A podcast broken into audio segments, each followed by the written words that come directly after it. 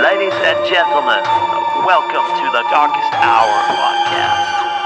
Sit back and relax while your host Kitty takes on a journey of terror through frightening tales of death and darkness. Listen if you dare.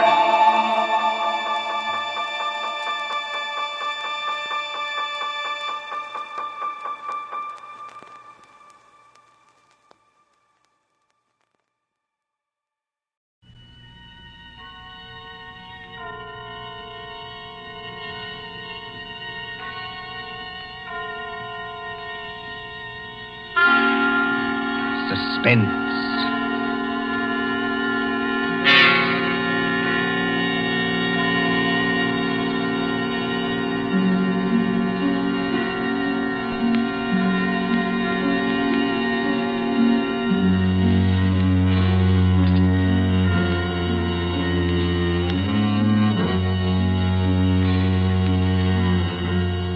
The Thrill of the nighttime, the hushed voice and the prowling step, the stir of nerves at the ticking of the clock, the rescue that might be too late, the crime that is almost committed, mystery and intrigue and dangerous adventures. We invite you to enjoy stories that keep you in suspense.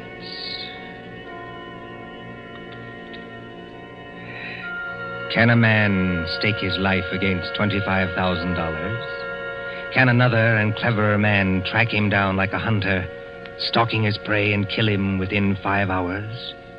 Can you make a bet with death and win? For suspense, tonight we present Will You Make a Bet with Death by John Dixon Carr.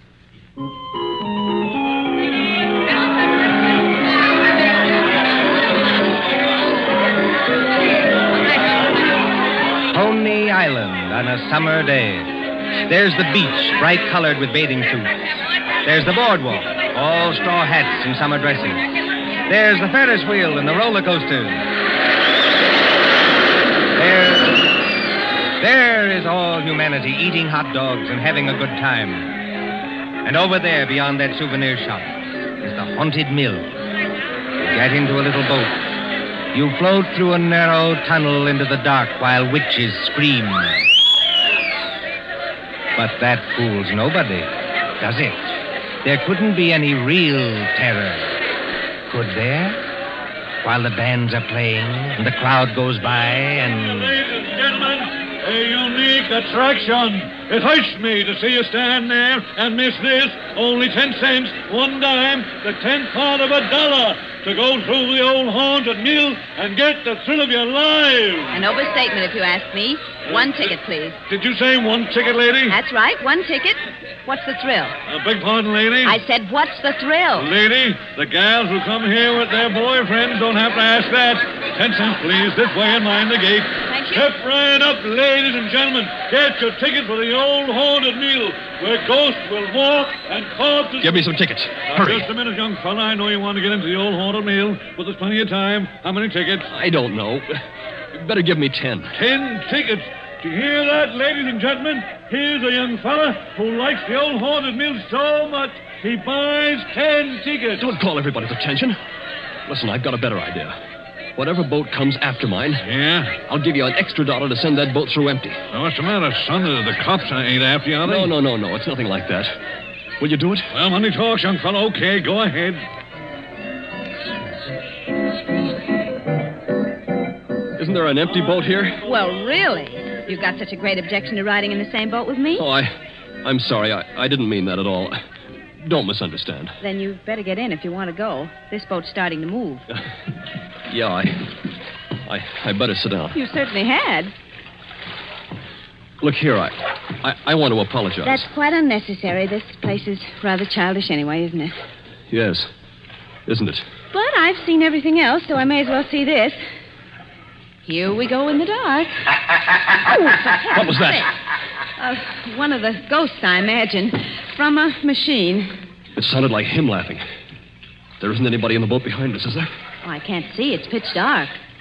Listen, Miss, uh, uh, Miss. My name is Andrews, Betty Andrews, if it's customary to exchange names in a place like this.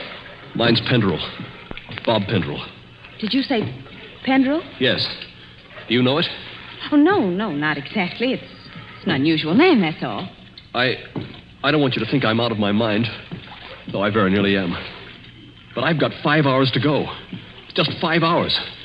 At the end of that time, either I'll have won $25,000 or. or else. Or else? or else I'll be dead. Y- You know, I wish I'd kept you away from this boat. Now, there's nothing to get alarmed about. For you. I can't tell you much, but I had to tell somebody that or I'd have started yelling. There's just one other thing. Is there? In these places, they've usually got little dim lighted rooms along the way. Yes. Exhibits. coats and things. Yes. Well, when we come to one, I'm going to get out of this boat and hide there. Just don't get alarmed, and don't tell anybody when you go out. But Why should you do that? I think I see a light ahead. There is a light, but Dim, too. That's all but the good. It's. Yes? We're coming around the corner. Look, I'm going to have company when I get off. A waxed dead man on a pile of straw. oh, I hope I can stand these noises. Goodbye, Betty Andrews. I wish we'd met at a different time. mind the boat. Here, what are you doing? Getting out too. Don't be an idiot. What's the idea? You need looking after, Mr. Pendrell. And if we must hide, I suppose this is as good a place as any. I won't have it. Quick, quick. There'll be more boats along. Over behind that dead man on the straw. He'll hide us. Hurry. Well, Now, Mr. Pendrell, in the queerest place I ever get into, please tell me what this is all about. I can't tell you. You said it yourself. If you don't tell somebody, you go crazy. Maybe you're right. It's against the strict terms of the bet. But this is the last day, and I tell you I can't hold out any Lower Oh, your longer. voice, lower your voice. There's a boat coming.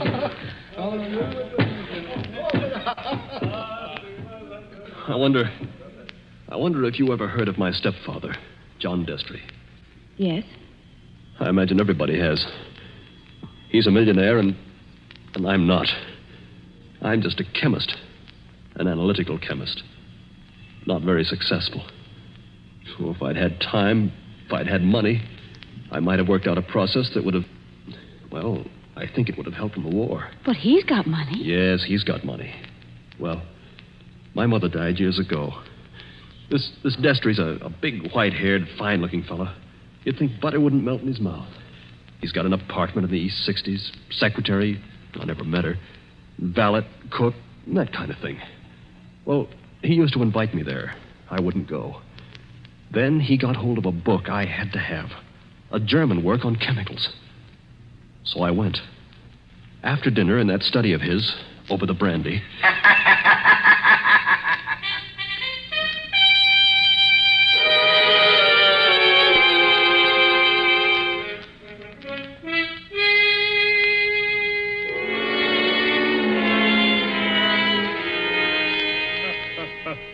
Oh, my dear Robert, you're quite welcome to the book. Don't mention it. Oh, uh, what do you think of this brandy, by the way? It's excellent, thanks. yes, yes, I thought you'd like it. And now that we're all relaxed, comfortable after dinner, tell me something. Yes, Mr. Destry. You hate me, don't you? Frankly, I do. And always have. Good, good. then you'll be relieved to hear I've always felt the same about you. but tell me something else. Did you ever know me to break my word? No, I never did. I'll give you that. I asked you, Robert, because uh, I want to make a little bet with you.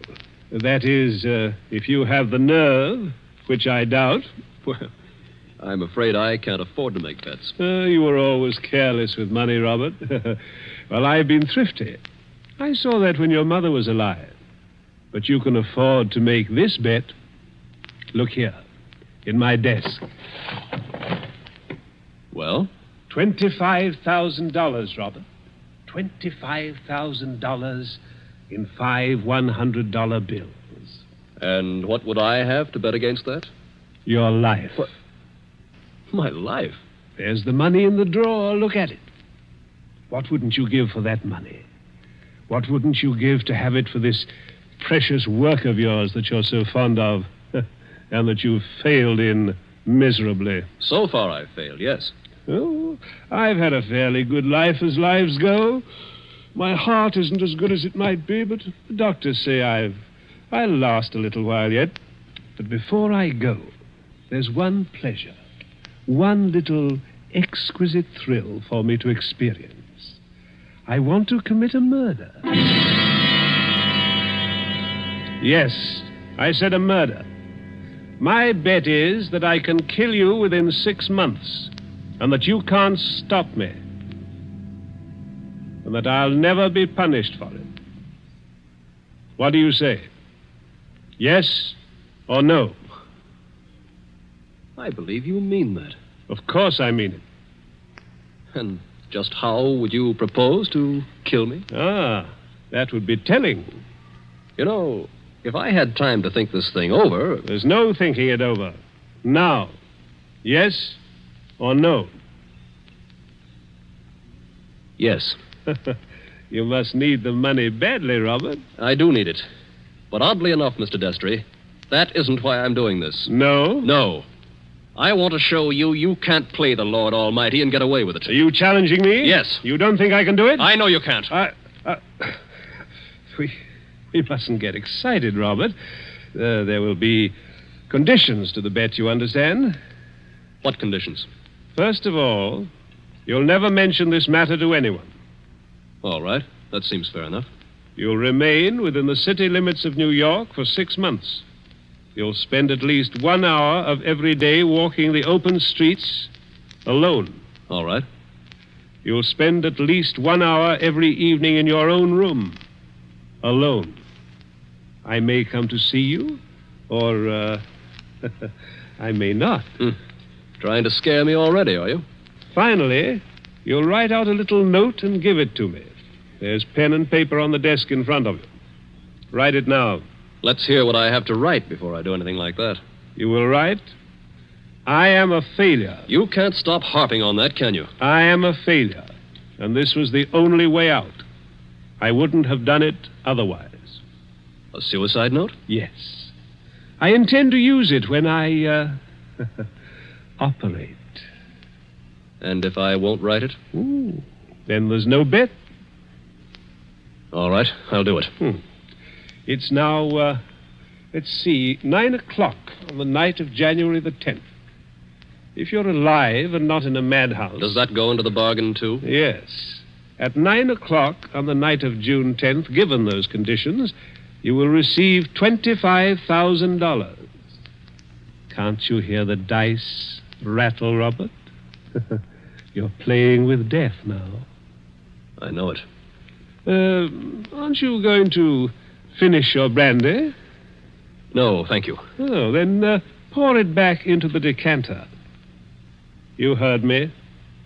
Pour it back into the decanter.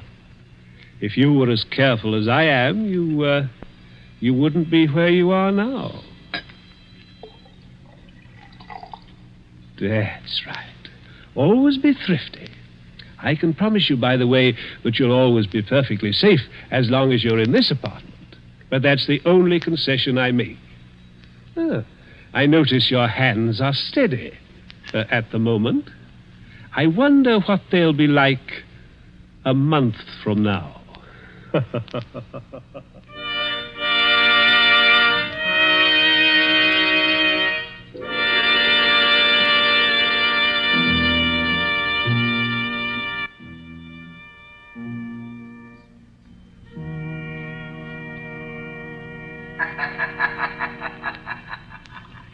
So you were fool enough to make a bet with John Destry.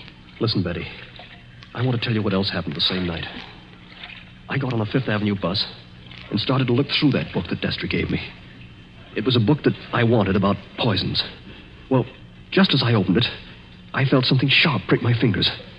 I looked down, and my hands were covered with blood. He had sewn safety razor blades in a line down the inside edge of the cover. Oh, no. Yeah. A little white card fell out of the book, and I read it. It said, See how easy it is to take you off guard? Those razor blades aren't poisoned, but they might have been. Take warning. Betty, that was six months ago. Six months less five hours of careful, refined torture. And now, I've got only five hours to go. What's he done in the meantime? Nothing. Nothing. I don't understand. Nothing at all. That's the cleverness of it. He's left me waiting, waiting, waiting, Expecting something. expecting it every hour of the day or night. Once at the laboratory where I work, I opened a box that I thought was from the chemical supply house. And a Mexican tarantula, one of those furry spiders about as big as your Oh, fist, no. Oh. ran out across my hand. It was a toy tarantula. He enclosed a card asking whether I didn't admire it. Bob, this can't go on. I used to think I didn't have a nerve in my body. I could hold a test tube at arm's length absolutely steady for minutes at a time. Now look at me. Don't, please, don't. But the waiting's almost over now. Walking the streets, wondering who's behind you, sitting alone at night, listening for every step on the stair. He's got very little time left now, and he's got to do something. The question is, what's he going to do? Well, maybe he doesn't mean it. Maybe, maybe he's only doing it to scare you. And lose all that money? Oh, you don't know my stepfather. Listen, Huh? I, I don't hear anything. that's just it. There's no sound of running water. The boats have stopped. Then we're all by ourselves in here. Or with him. Yes. Oh, Lord, how I wish I hadn't gotten you into this. Oh, I'm all right. Or at least I think I am. I thought I saw him in the crowd outside, but I couldn't be sure. I, I'm seeing him everywhere. Now, Bob, just a minute. Just tell me one more thing. Did you ever see Mr. Destry, I mean face to face, after that first night? Oh, many times. He came to see you? He came to my laboratory once, yes, but mostly I went to see him. And why? Because it was the only place in the world I could feel safe. He's promised that nothing should happen to you while you were in his apartment. Don't you see it was part of the torture? Night after night he'd invite me, and I'd go. Right up until last night. Last night. We were in that study of his, with the devil masks on the walls, and he was sitting behind the big mahogany desk.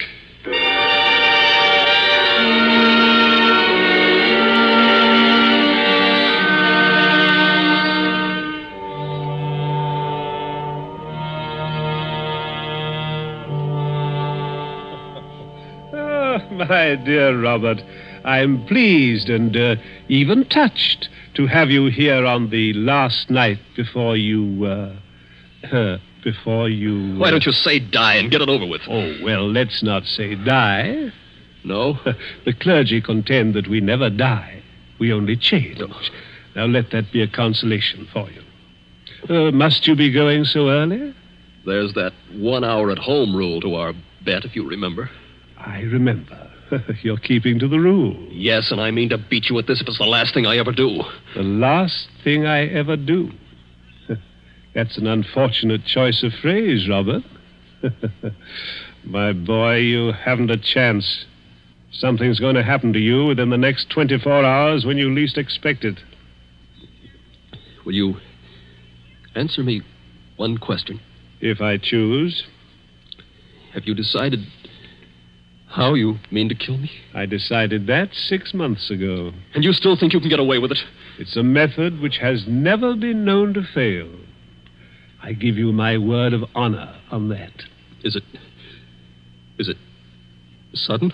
Yes, uh, and no. Wouldn't you like to know what it is? Good night, Mr. Destry. I, I think I'd better be leaving. No, no, my dear boy, you mustn't go yet. Sit down. Uh, pour yourself a glass of brandy. No, thanks. Uh, then perhaps you wouldn't mind pouring me a little. Uh, my doctor allows brandy, though I'm forbidden spirits. Uh, I, uh, I notice your hands are shaking uh, quite a good deal. They weren't like that six months ago, were they? no, no. You were full of confidence then. Oh. and it grieves me to see you waste tobacco by lighting a cigarette and putting it out immediately. Oh, it's no use lying to you. But I'm going to beat you just the same. You wouldn't like to back out now? After what I've been through, You'd still have your life. I'll keep it, thanks. Hmm, that's very unwise of you, Robert. Still, you must decide. Oh, I was expecting my secretary a little later to dictate some letters. But now, um, I think I'll leave her a message that I've gone to bed and uh, turn in myself. Tomorrow is likely to prove an interesting day for both of us. Here's your hat, here's your briefcase, and let me wish you a fond, peaceful, and happy good night.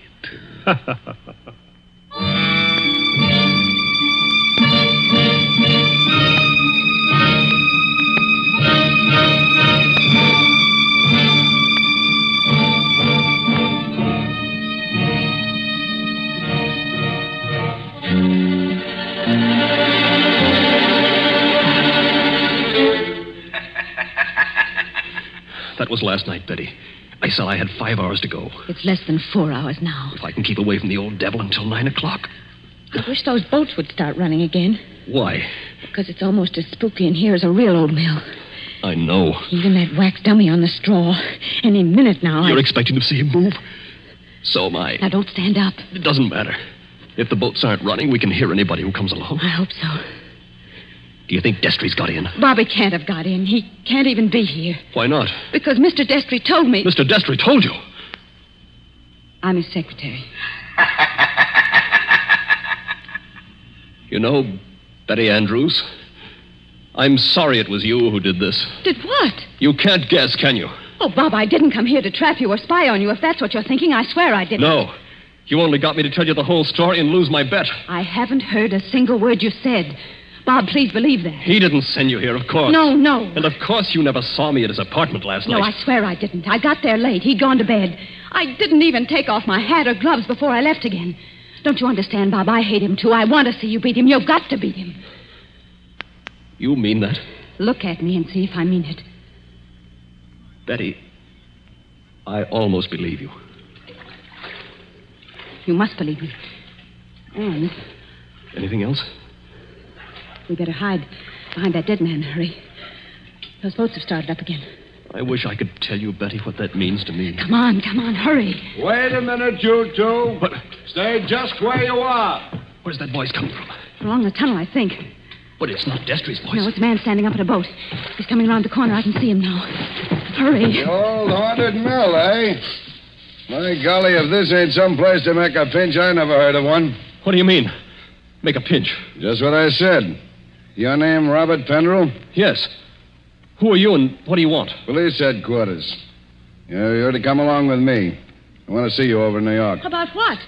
I wouldn't know, lady, but it might be about the murder of John Destry. no. Did you say the murder of John Destry? That's right. Somebody poisoned him last night with mercury cyanide. I wouldn't have got you at all, maybe, if the barker outside there hadn't thought the cops were after you to start with. Betty, Yes, Bob. he's beaten me. He hasn't beaten you. Oh, yes, he has. And I know now the weapon Destry was going to use in killing me. What weapon? It never fails. The electric chair. You mustn't talk like that. Don't you see? He never once intended to kill me in the way I thought. Are you coming quietly, Mr. Pendle? Just a minute. He's poisoned himself. But he's left evidence to show I did it. He's killing me the worst way possible. He's won the bet. The money doesn't matter now. If I'm in the death house for murder, what use have I got for all the money in the world?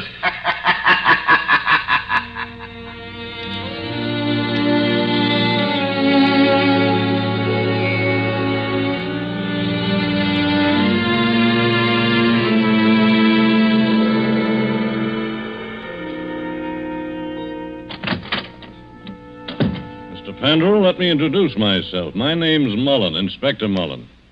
It's a pleasure to meet you, Inspector. It's a pleasure to be safe again. I've had you brought here to my office for a little quiet talk. You're in a jam, son, and I want you to realize how bad it is. You think I don't realize it?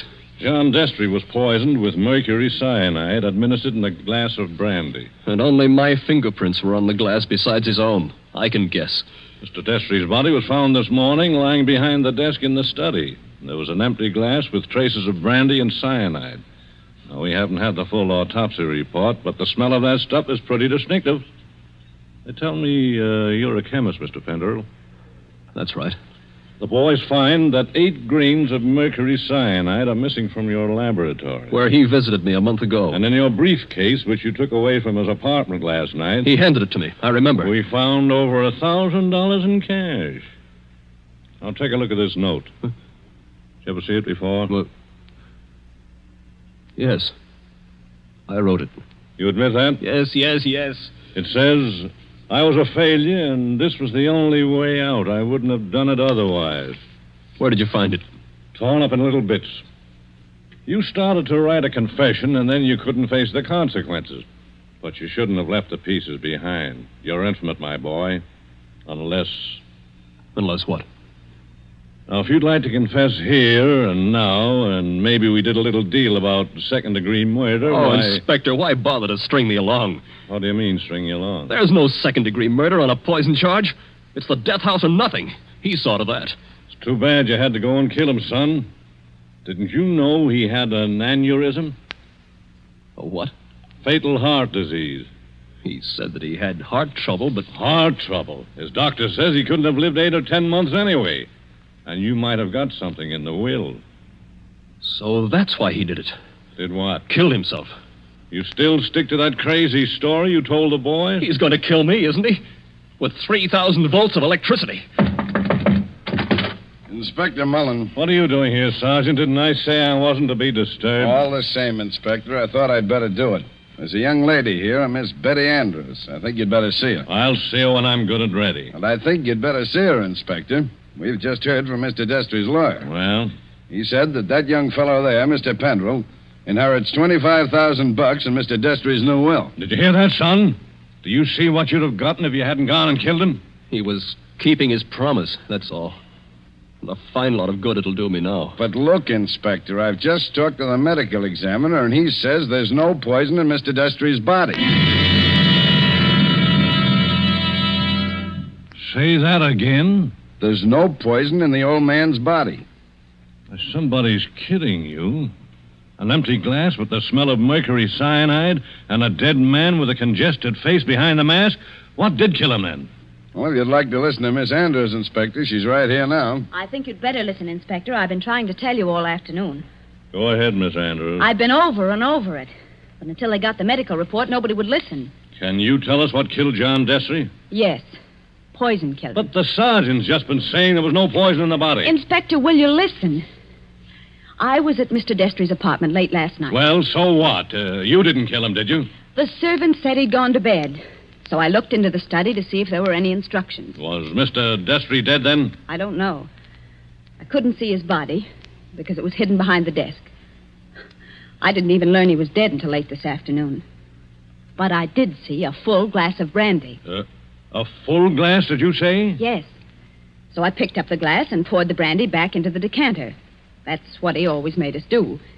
And I didn't leave any fingerprints because I was still wearing my gloves. And that was the same glass you later found empty. But you still are not telling us what was the poison that killed John Destry. It was the poison in his own system. He worked out this plot to convict Bob Pendrell. Only just as he stretched out his hand to drink the cyanide. Inspector, I think I see it. It was his last great hour. He couldn't resist such gloating as he'd never known before. That's it. His heart wouldn't stand it, and he fell dead behind the desk. And I think, if you study the expression on his face, you'll find he died laughing.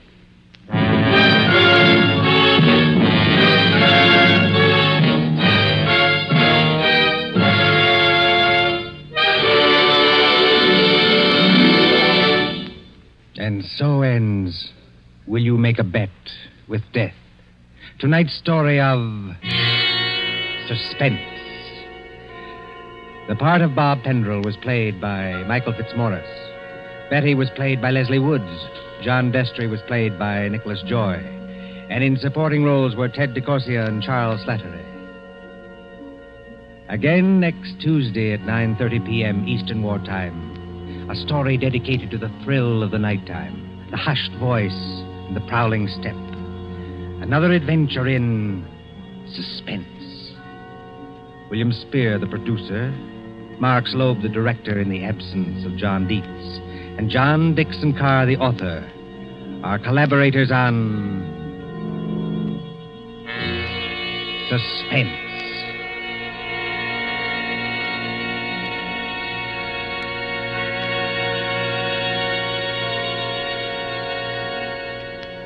This is the Columbia Broadcasting System.